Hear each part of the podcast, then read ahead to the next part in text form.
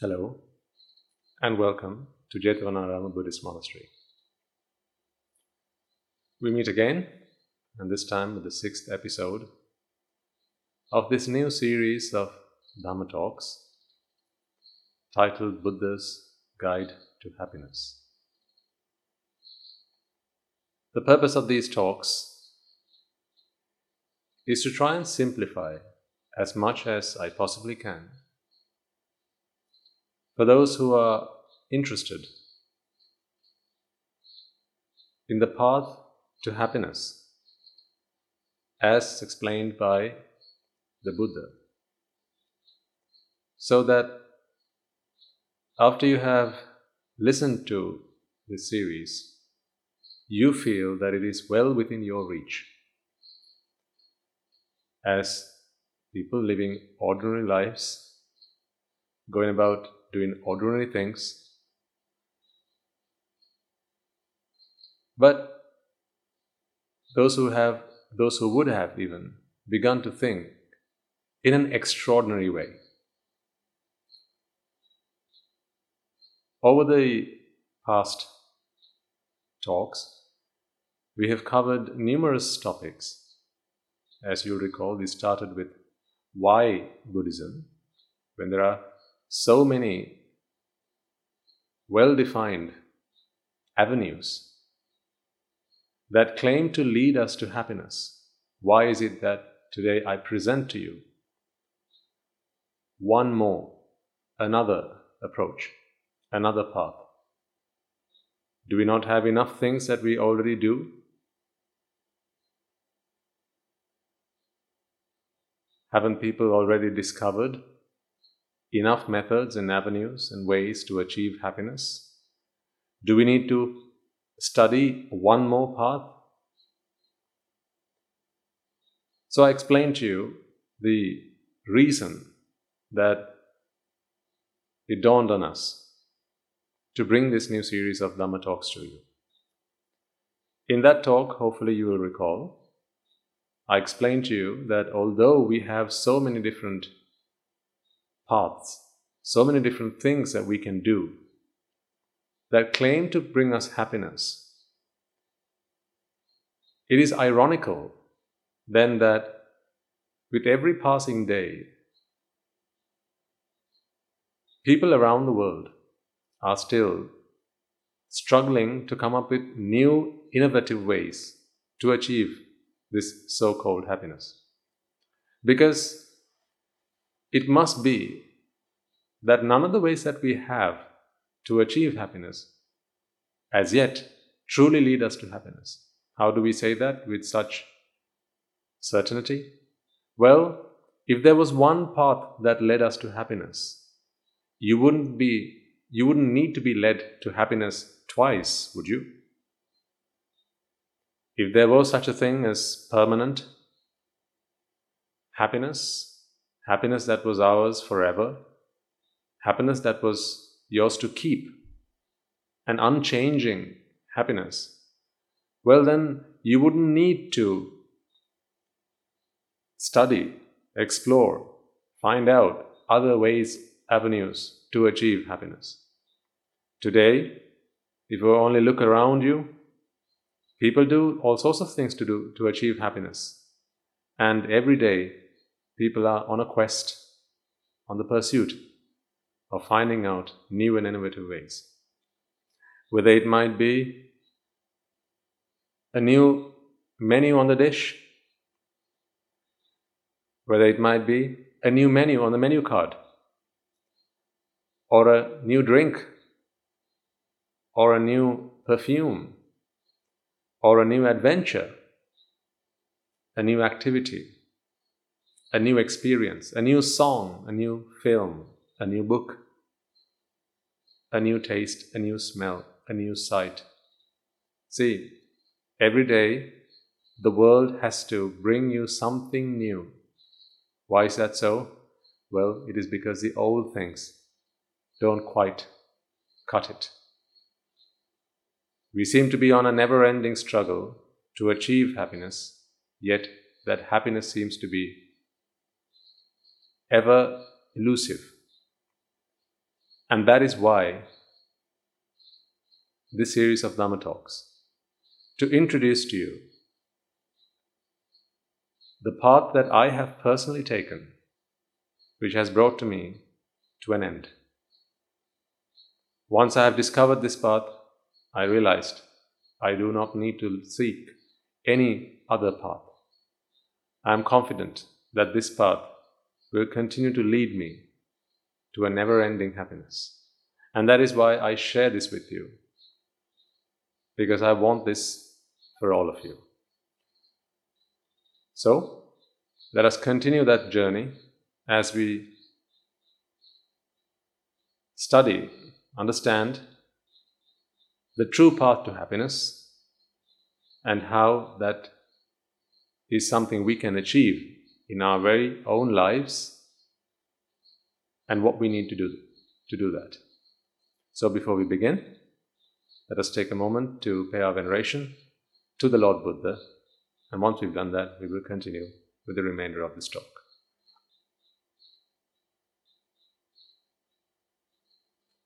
නමෝ තස්ස භගවතෝ අරහතෝ සම්මා සම්බුද්දස්ස නමෝ තස්ස භගවතෝ අරහතෝ සම්මා සම්බුද්දස්ස නමෝ තස්ස භගවතෝ අරහතෝ සම්මා සම්බුද්දස්ස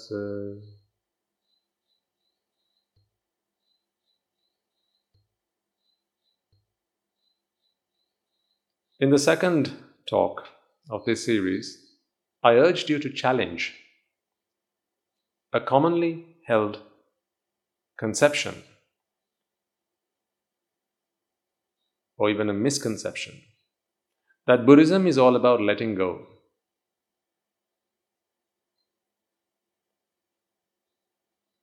It is a widely held misconception, and the problem with that idea is that it instills fear in the minds of people who wish to explore Buddhism. Because no one wishes to let go of what they already have, particularly if they have worked really hard to achieve them, whether they're material gains or other things, maybe people, experiences, and so on. So I explained to you, and our listeners who have continued to be with us since then, I'm sure will remember, that Buddhism is not about letting go, but rather it is about realization. All we need to do is realize. We don't need to let go.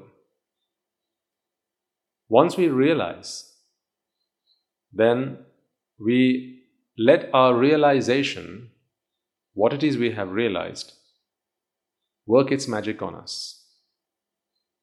So you see, there's nothing you need to fear. Let me explain that just a little bit more. Why do I say there's nothing for us to fear? You see, we all, I think, agree that we are educated, people of good sense, and that we are able to make our own decisions about our lives. We don't like anyone taking us for a fool now, do we?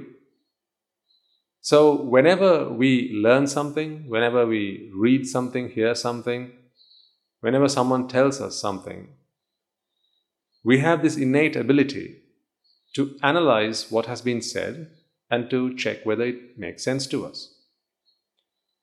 And the same must apply in your study of Buddhist philosophy. So, as you join these talks and as you listen to what it is that this Bhante has to share with you, I urge you to do this very same. That is very powerful because what that ensures is that I can't fool you. I would never in my dreams wish to do that, but I want to be assured that I can't fool you. I want to be assured that you don't take anything and everything I say because it comes from me, a monk. I want to make sure on your behalf that whatever I say, you will only accept and agree if it makes sense to you. I work on that premise and I encourage you to do the same. Because that is how I have come along this path up until this point. I've had teachers who have taught me what I share with you today, and it is exactly what they have encouraged me to do all along the way. See, see, if you do that, then you have nothing to fear. None of what I tell you, I need you, or I want you, or I expect you to believe, to, to accept out of pure belief, or rather through faith. Certainly not blind faith. I want you to test every concept that I put to you, and there is no better place to test than the lab of life. I want you to trust because if you didn't trust, you wouldn't be sat here listening to this talk. You trust that I have something valuable to share with you. If you believed, if you really thought that there's nothing that I can tell you that will help you, then of course you wouldn't be sat down listening to this talk in the first place. So I encourage you to trust me, but don't accept this with blind faith. I want you, and I truly, truly want you to test this in the lab of life. I want you to verify this. Because it is only then that I can be assured. Because the last thing I want to do is to fool anybody, to brainwash someone, to make you believe something that I believe, or to pass on this ideology to you without the assurance that you have truly accepted this. Because the fact of the matter is, my intention is not to build up a gathering of followers. I don't need that. What I would want to do, because that doesn't really achieve my ambition. My goal with these talks is to pass on to you a path to happiness which you can then tread nicely and comfortably all by yourself without my presence, without my guiding you from then on. So, where you become your own master. I do not wish for you to, con- to be my student forever and ever. Instead, I wish for you to be your own master. I want to make sure that I can empower you to make your own decisions. I, would, I want the assurance that once you listen to these talks, you will verify them you will analyze them, you will evaluate them, and accept what is right for you, and also reject anything that does not work out for you. Because when you do that, I am assured that this is in no amount a task of brainwashing, but rather what I have done here is shared with you a philosophy that I believe is right, and I have simply, I have simply passed on what I have learnt unto you, so that you may do the same if you wish to do so. That gives me a great deal of assurance which I seek from you. So I want, to con- I want you to continue to listen to these talks, certainly, but I also want, to, want you to continue to verify them in the lab of life. Analyze them, evaluate them, see if it works out for you, Discuss this with yourself. Check it out. Apply this into your life's experiences and see what you get out as a result, and so on. So I urge you to continue to do that. There is no question that shouldn't be asked, certainly in these talks. You can ask any question you like. You can challenge any aspect of what I share with you. And all that because I want you to feel that you have taken something that you can work with by yourself from there on. Because it is true that I'm not going to be here forever to guide you, to hold your hand. You will one day have to do it on your own. And that is how our teachers guide us and develop us. And that is my intention with these talks with you as well. So, Buddhism is not about letting go, but rather it is about realization. And the beauty of that is you don't have to realize anything you don't believe in. In fact, you can't do that, can you? How can you realize something if you don't believe it is true? You can hold something true with faith or belief and not realize it. Out of pure belief, out of pure faith, you could hold something as true without testing it, without questioning it. But you can't realize that because when you realize something, it is truly something that has become true for you. And that is why I say Buddhist philosophy is something to realize. It's nothing to do with letting go. So that is the that is what we talked about in the second talk. And then from there on, we discussed happiness. And by now you know that there are two flavors of this happiness that I talk about. One is unconditional happiness, and that is what we refer to simply as happiness.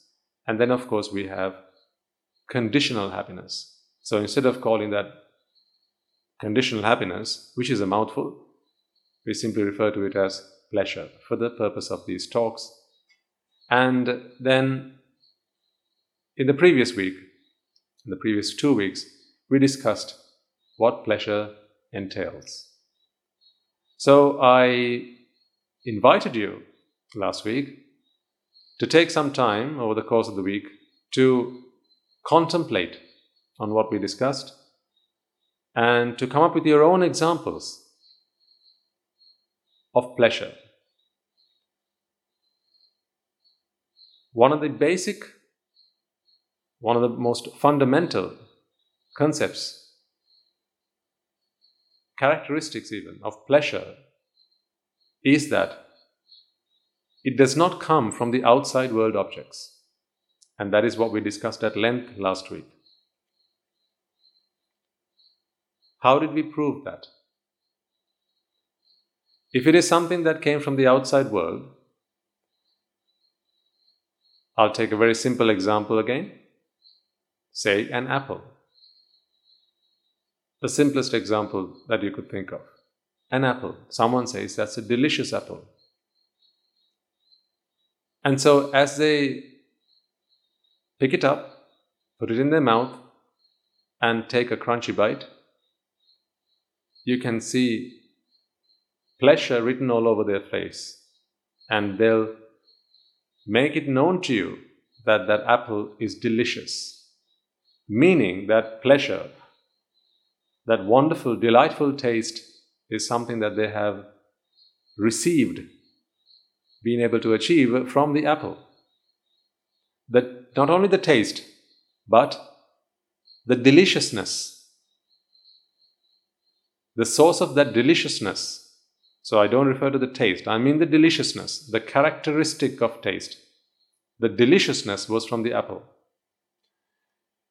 See, the problem with that is if deliciousness is to be found in an apple, then the same apple has to be delicious to every single person. Isn't that right? It may be that your favorite fruit is apple. However, it is not the same for everyone. If, if I were to ask you, why is it that your favorite fruit is, an, is the apple, then you would say, well, it's because it's the most delicious fruit. I love red apples, or I love a green apple, because it's delicious. Then why is it that some people don't find apples delicious? Even the same apple, if you were to take a bite and pass it down to somebody else who's not fond of apples, then they're not going to say the same thing. Mm, okay, it's nice, but I don't think it's all that. How is that possible? So that's a simple example. If you ask a specimen group of people, let's say 10 of your friends, if you were to ask them, what is your favorite item of food? You know that you're going to get 10 different answers. Even if not 10 different answers, you know that the answers you get are not always going to be the same across the board. Someone might say, I like rice and curry. Others might say, Well, I like cake. Others might say, I like a biscuit. Others might say, I like pizza, sausage, cheese, a ghetto, whatever. So it, see, it's different for each and every one. Why is it different? Because if you ask them, why is it that it is your favorite item of food, then Normally, the answer, the response to that would be, well, it's because it's delicious. I just love the taste. It's, it tastes so wonderful. Give me a chocolate bar and you can leave me alone. I don't want anything else. Whenever I'm feeling down, a bar of chocolate is all I need to cheer me up. But you see, it's not the same for everyone. If, however, pleasure was something, so this delightful taste, if delightful taste is what we mean by pleasure, I mean, in a taste, that is what we mean by pleasure, isn't it? We have some adjectives that we use to describe pleasure when we experience them in the outside world. For taste, it's tasty. So it's not just a taste. When we say something's tasty, what we mean is the taste is quite delightful, isn't it? We don't simply mean that it, it has a taste. That is not what we mean when we say something's tasty. Well, everything has a taste. But when we say something's really tasty, what we mean by that is it's delightful. I like it. It's pleasurable. Well, what about sights that we see with our eyes? We say something is beautiful. If you see something that you like, normally you'd say, That's beautiful. That's a beautiful sunset. That's a beautiful dress. It's a beautiful necklace. Or she's a beautiful girl. It's a beautiful day. That's a beautiful flower.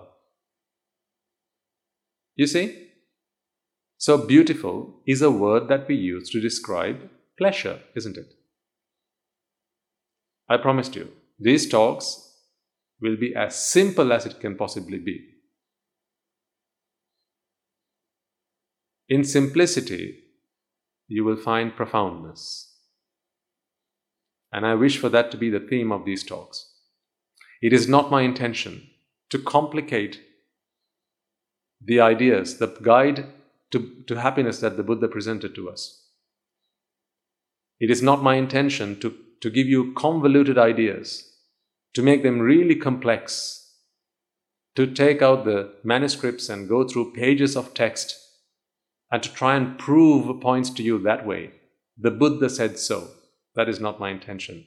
And personally, it doesn't work for me, so I don't see why it would work for somebody else. For me, I like it when ideas are presented very simply, because then it's easy to understand. And it is easy for me to test it in the lab of life. Throughout these talks, I will aim to do the same with you. I want to make things as simple as they possibly can be, so that when I present them to you, all you have to do is take that simple idea and go and apply it into your lives and see what you get out of it. I want you to verify these ideas in the lab of life. But of course, that I cannot do on your behalf that each and every one of you has to do for yourself. You cannot do that as a family, you have to do it individually. Let's come back to our beautiful flower. Beautiful is an adjective that we use to describe pleasure that we experience through our eyes normally. I mean, of course, we say it's a beautiful music, beautiful sound, But normally we use beautiful to explain something that is pleasurable to the sight. So when we say something is beautiful, right? Like a, she's a beautiful girl. Think for a moment. What do we mean by that? When we say she's a beautiful girl, that's a beautiful picture. It's a beautiful sunset.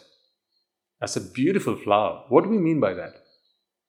Do we not genuinely mean, do we not intend to express the idea that actually this flower, this girl, or this, this girl's image, the sight that we are seeing is a source of beauty? Is a source of pleasure, even? Don't we? So when I say, or when you say, she's a beautiful girl, what you mean is, she is a source of beauty. Right? So she has beauty with her. And what is beauty? Beauty is pleasure. It is the way we express when we, the experience of pleasure. But here's the problem, yet again. If beauty is something that is in the girl or in her image, why is it then that not everyone finds the same girl beautiful?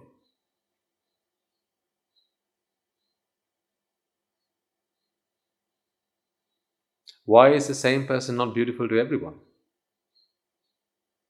Why is the same picture not beautiful to everyone? Why is it that someone might pay top dollar to purchase a particular painting, but for someone else it's just not their cup of tea? Why is that? Why is it that when someone likes to stare at the sunset for hours on end, for someone else, it just doesn't get them excited?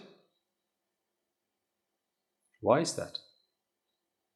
These are the questions that you need to ponder. As simple as these ideas are to understand, it is in their contemplation that this will either become a point of realization to you or something that you decide, actually, that doesn't make a whole lot of sense. So I'm just going to simply ignore that. And you are, of course, free to do as you wish. Of course, I can't force you to be happy, can I?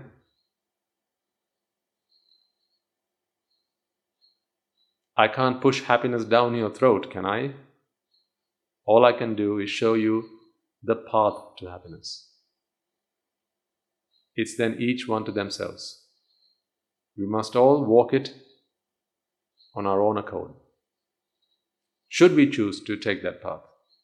And if you are listening to this talk, then I believe that you are someone who considers that this, this may be, simply may be, what you've been looking for all your life. Have faith, but always verify. Always test, check. Do your own checks and balances.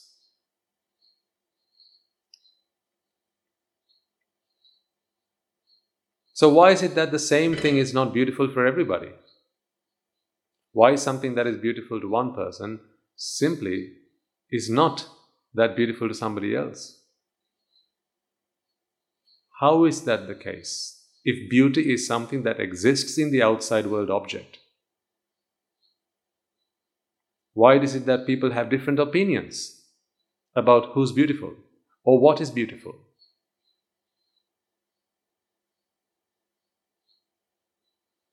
At this point, I'd like to share, you, share with you another point that I would like you to consider in your own time. You see, science is very advanced by now.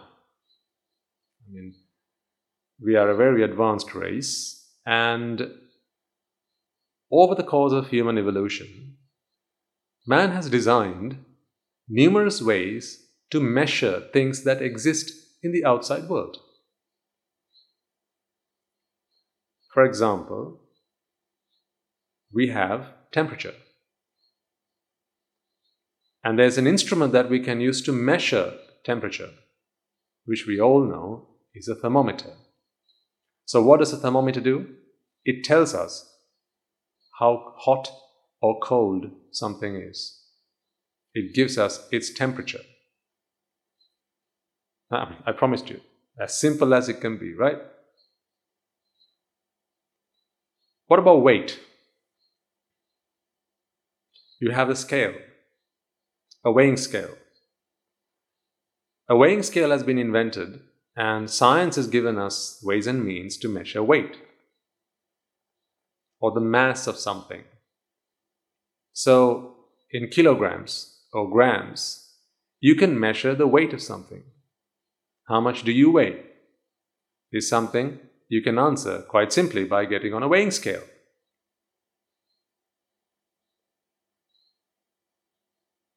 So, kilograms and a weighing scale, kilos are your units, and the weighing scale is the instrument that helps us to gauge this concept of weight or mass that exists in the outside world. So, that is a characteristic of something, of, characteristic of objects that exist in the outside world. Everything has a mass. So we talked about temperature, we talked about mass or weight. What about length, breadth, width, and so on?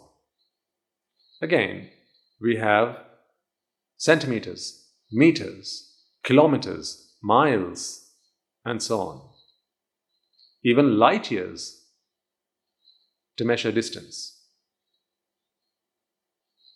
Units that science has gifted us, as well as instruments that science has invented to measure things that truly exist in the outside world. So we can use a meter scale, a ruler, a yardstick to measure distance, length something that truly exists in objects in the outside world.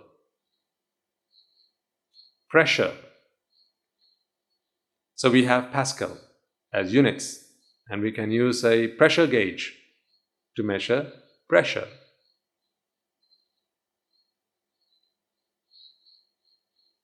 I have a question for you. What is the instrument that we have with us that science has gifted us? And what are its units to measure beauty?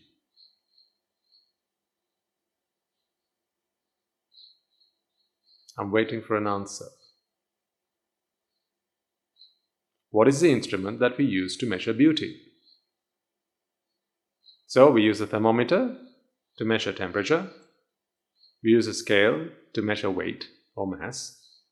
We use a meter scale to measure distance, a pressure gauge to measure pressure, and so on. And, you know, of course, we have lots of other examples I could give you.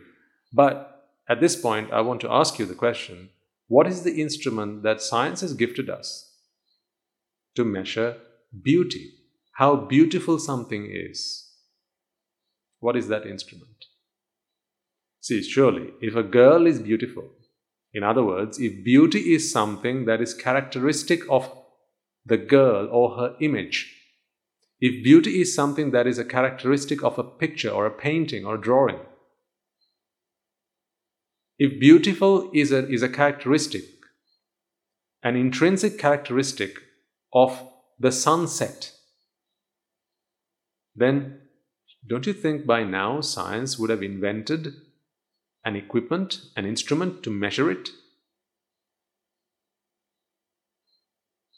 units to measure it. How beautiful is she? What do you say? She is this much beautiful. How do you answer that question? How many units of beauty make up very beautiful? What are the units of beauty? Why are we stuck? Why do we not have an answer to this question? Maybe it's because we are asking the wrong question. The question is how do you measure the beauty of something? If you cannot come up with an answer, and if science has thus far failed to come up with an answer, either science is still in its primitive stages where it has not been it has not developed yet to find an answer to that question, or it's not something in the realms of science.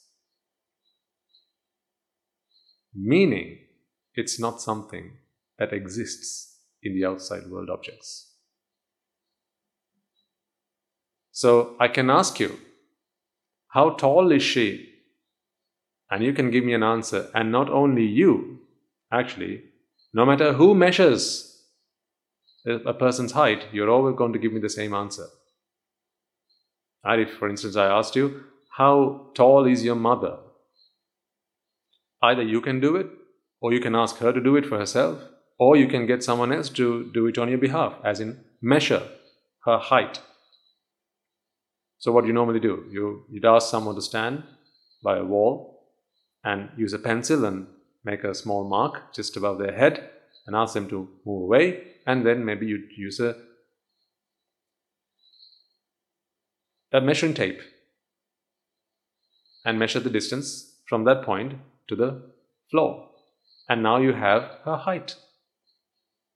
Of course, there are more advanced ways of measuring height these days, but you know, that's the simplest method. But you see, no matter who does this, you're all going to get the same answer. What if I asked you, how much does something weigh? Say a, a, a, small rock I give to you and I ask you, how much does this weigh? You take it to the lab, put it on, put it on a weighing scale, and you come back and tell me this is 750 grams. Okay, let's give it to somebody else and ask them how much it weighs. They're going to do the same thing and they're going to come back with exactly the same answer. No matter how many times you do this, you're all going to come back with the same answer. Why? Well, because it's something that exists in the object. The weight of something is characteristic of the object. It is not subjective, rather, it's objective, meaning it's in the object. So I could ask you, how much does she weigh? And you can give me an answer to that question, no problem. I can ask you, what, take her temperature. She looks like she's not feeling too well. Would you mind taking her temperature, please? So you'd say, Can I have a thermometer? And you'd measure it. Even if you didn't have an instrument, you could still maybe put the back of your palm on her forehead and you say, Yes, looks like, seems like she's got a temperature. Maybe she should take some rest. And almost all of you would confirm and agree with that answer. And the thermometer will give you the same answer regardless of who does the who takes the temperature. Meaning, temperature is something objective, not subjective. But you see, when we come to beauty, and I ask you the question Is she beautiful?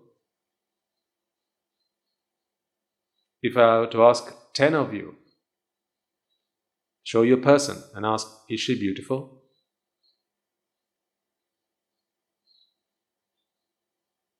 One would say, She's a goddess She's so beautiful. I've never seen anything so beautiful in my life.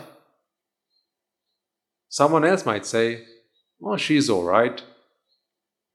She's okay. She's, she's pretty, yes, but I'm not sure she's the most beautiful person I've ever seen in my life. And someone else might say, and quite rightly so, actually, I don't find her all that beautiful. She's not what I called beautiful.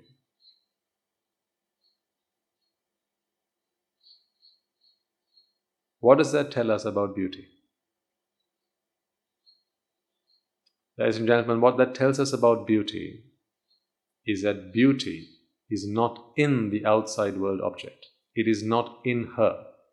Image, it is not a characteristic of the person. It is not a characteristic of the picture. or the painting, or the drawing, or the sunset, or the flower. Because the same flower can be beautiful to one person but quite distasteful to another. That is why when you go to the florist, you choose which flowers you want to buy. And it's not just the price you look at when you want to buy a bouquet of flowers, is it? It needs to be pleasing to the eye. But here's the thing we normally think we are of this idea that when something's pleasing to the eye, this characteristic of being pleasing to the eye, in other words, the beauty, is actually in the object. So it's the flower that has beauty. Therefore, I find the flower, beautiful. But is it? Is it the flower that is beautiful? Or is it you that finds the flower beautiful?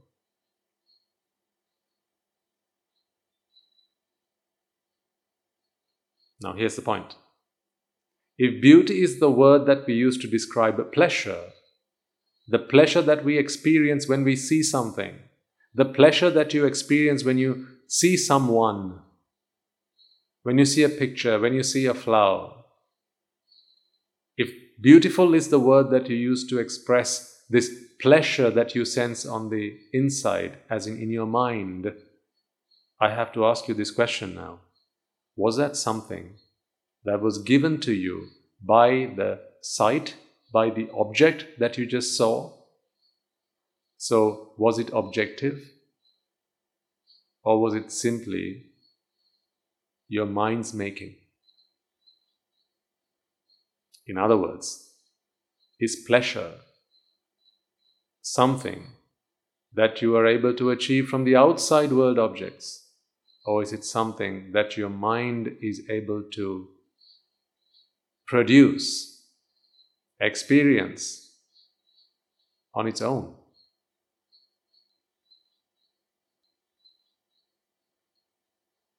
What do you think? So, what is the source of pleasure? What is the source of beauty then?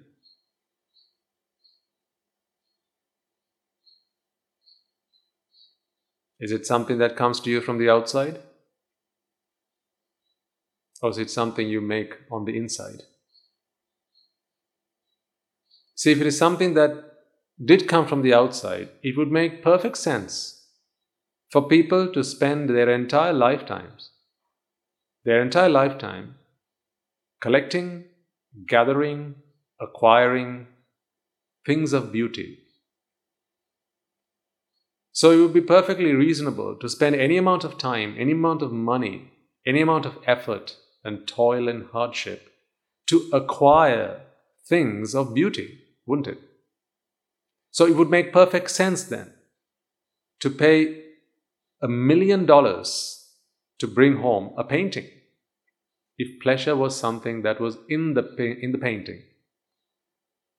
It would make every sense to try really hard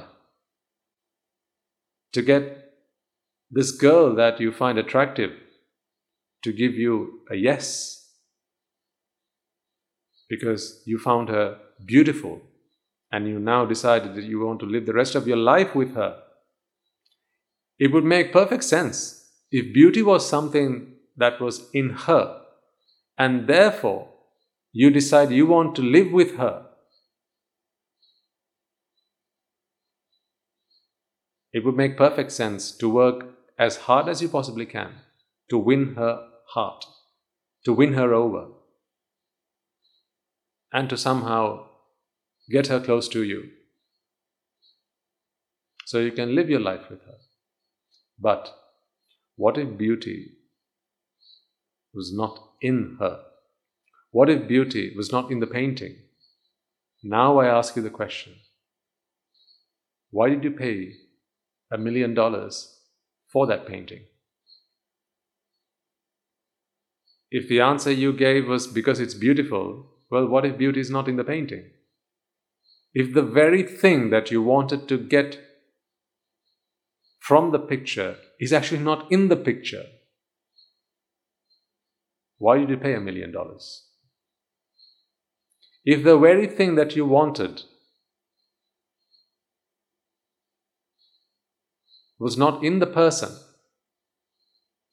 then why would you want to live the rest of your life with her? I'm not saying that the reason that two people live, choose to live with each other is simply because they find their sight attractive. I'm just using a very crude example here, of course, I agree with that. But I, I'm simply giving you something to think about. I want you to think about this.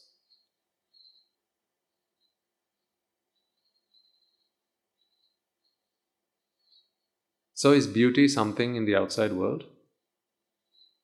If beauty is the word that we use to describe pleasure, then it should be felt by everyone. And also, by now, surely, by now, we should have some way of measuring it. Science has come a long way, but as yet it has not found a way to measure beauty. Because beauty is not objective. In other words, it is not something that is characteristic of an object. In other words, it is not something that is in the object. So, where is it? Well, if it's not in the object, it's in your mind. Beauty is a perception. And therefore, pleasure is a perception. And now, does that not explain, at least to some extent? We'll continue this discussion further because, as I said, there's no rush here, one step at a time, because this may be new to a lot of you. This way of thinking, this way of challenging your own long held beliefs and your, you know, the very way you designed your life, the things that you grew up with belief, your belief system, the very core of your belief system, may be challenged by some of these talks, by these words. That is why I want to take our time with it. I'm not rushing through this with anybody.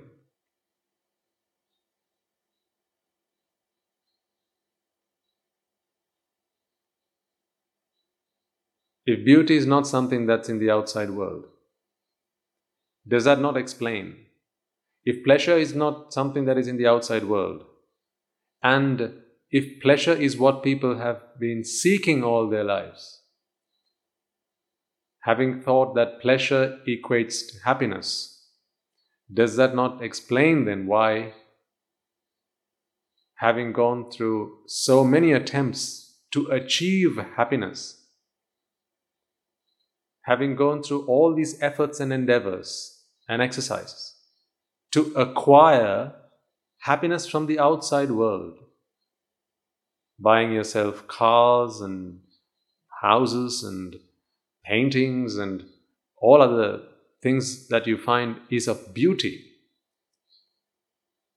If they don't give you that beauty, if they don't give you, if they're not a source of pleasure, then no amount of gathering them around you is going to make you truly happy. Because happiness was never in them to begin with.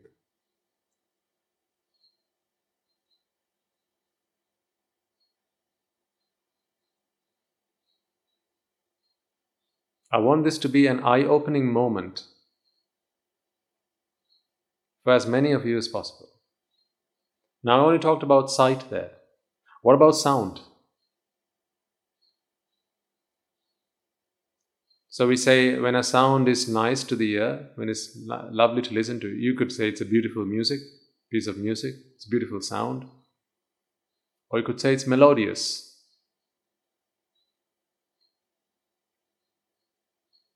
If that characteristic is an aspect of the sound, what?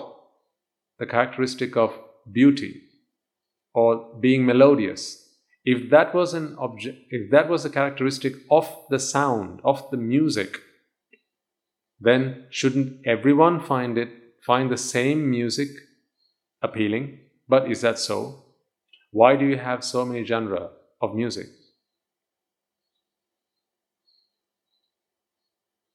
When some like classical music others like rock music.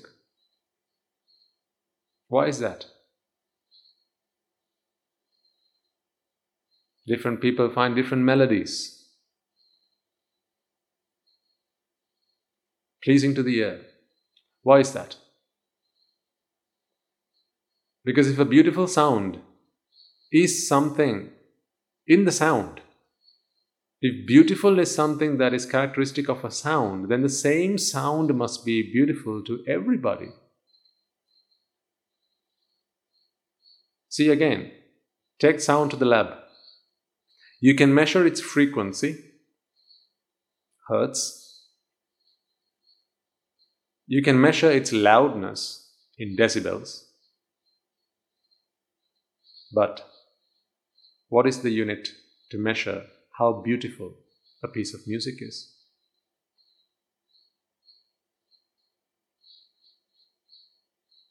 What is the instrument to measure the beauty of music? Is science still so primitive that it has not discovered this yet? Or is it that beauty is not something in the music? It's not objective, but instead it is something in the mind. It's in the mind of the perceiver. In other words, it's a perception. So, if that's a perception, and melodious or beautiful is the word that we use to describe pleasure that, you, that we experience when we listen to a piece of music. And if that pleasure is not in the music,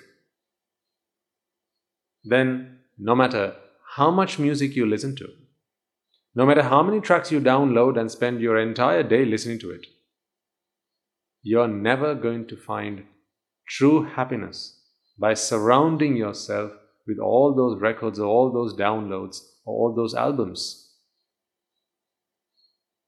Because pleasure is a creation of the mind, is what I'm proposing to you.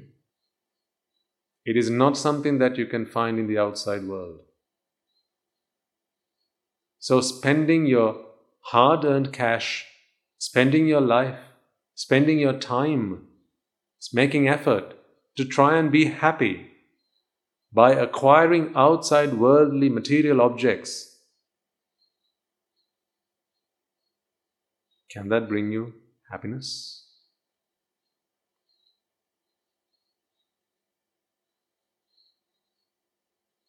Is the question I want to leave you with today. I talked about two sights and sounds. Well, that leaves us with smell, taste, and touch as well as thoughts. Thinking about certain things make us happy, doesn't it? So is it the thought that makes you happy? But I want to leave that with you. Because, well, I know that you'll be walking into the lab of life with what I have shared with you today. That's why I refrain from giving out all the answers why? Because I want this to be a process of self discovery. As it was for me, this is the method that my teachers used with me, and it has worked wonders. What has worked for me, I want to share with you. So, we talked about sight, we talked about sound. Something's beautiful, something's melodious, something smells sweet. Something smells distasteful. Something tastes lovely, delicious.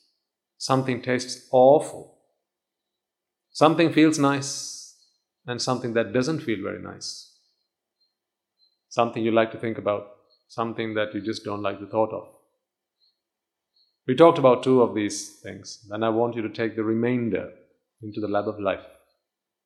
Do your own tests, do your own experiments, Find your own answers. And we'll continue the discussion next week. Before we conclude, then, let us take a moment to transfer the merits that we have all acquired to all those who've helped us our teachers, our parents, friends, everyone throughout our lifetime to get where we are today, to be in a position to be able to listen to these talks, to understand, contemplate, and comprehend the Dhamma that is contained within these talks, the essence of these talks. And once we've done that, we will conclude today.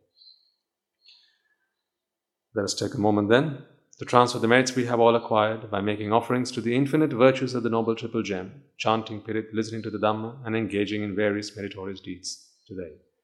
First and foremost, let us remind ourselves how incredibly fortunate we are to be in receipt of the Lord Buddha's teaching, and with immense gratitude, let us transfer these merits to the bhikkhus and bhikkhunis, upasakas and upasikas, who since time immemorial have protected and preserved the sublime teachings of the Buddha and passed it down through the generations of the noble lineage in the form of the Tripitaka, which is thankfully available to us today to study, understand, and comprehend the Dhamma.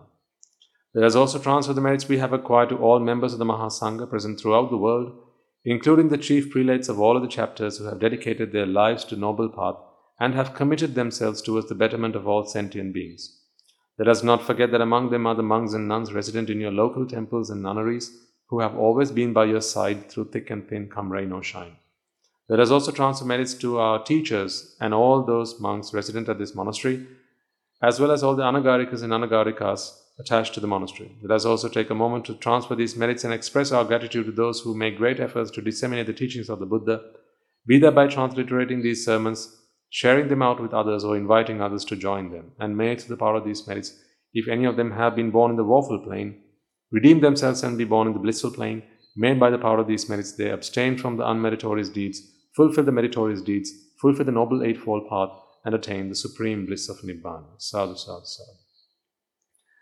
Let us also transfer the merits we have acquired to our devotees, friends of the monastery, who for the sake of merits continue to sustain the Mahasangha this includes everyone from those of you who have contributed to the construction of the monastery to those of you who provide the Mahasangha with shelter, alms, robes, and medicines, as well as those who have passed on their know how and continue to extend their well wishes.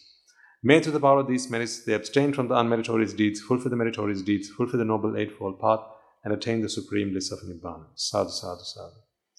Let us also take a moment to transfer merits to our mothers and fathers, husbands and wives, brothers and sisters, our sons, daughters, grandparents, uncles, aunts, cousins, nephews, and nieces, our elders, friends, and acquaintances, our employers and employees, and to all those who have helped us, supported us, assisted us in any way, shape, or form.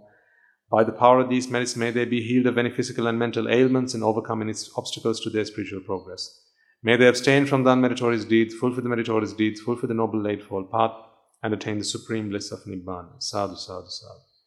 Let us also take a moment to transfer merits to the Devas and Brahmas, spirits and demons, primarily the Sakadeva, as well as all the numerous gods and deities who are committed to protect and fulfill the Sambuddhashasana. Let us also transfer merits to our guardian deities who keep a watchful eye over us and keep us out of harm's way.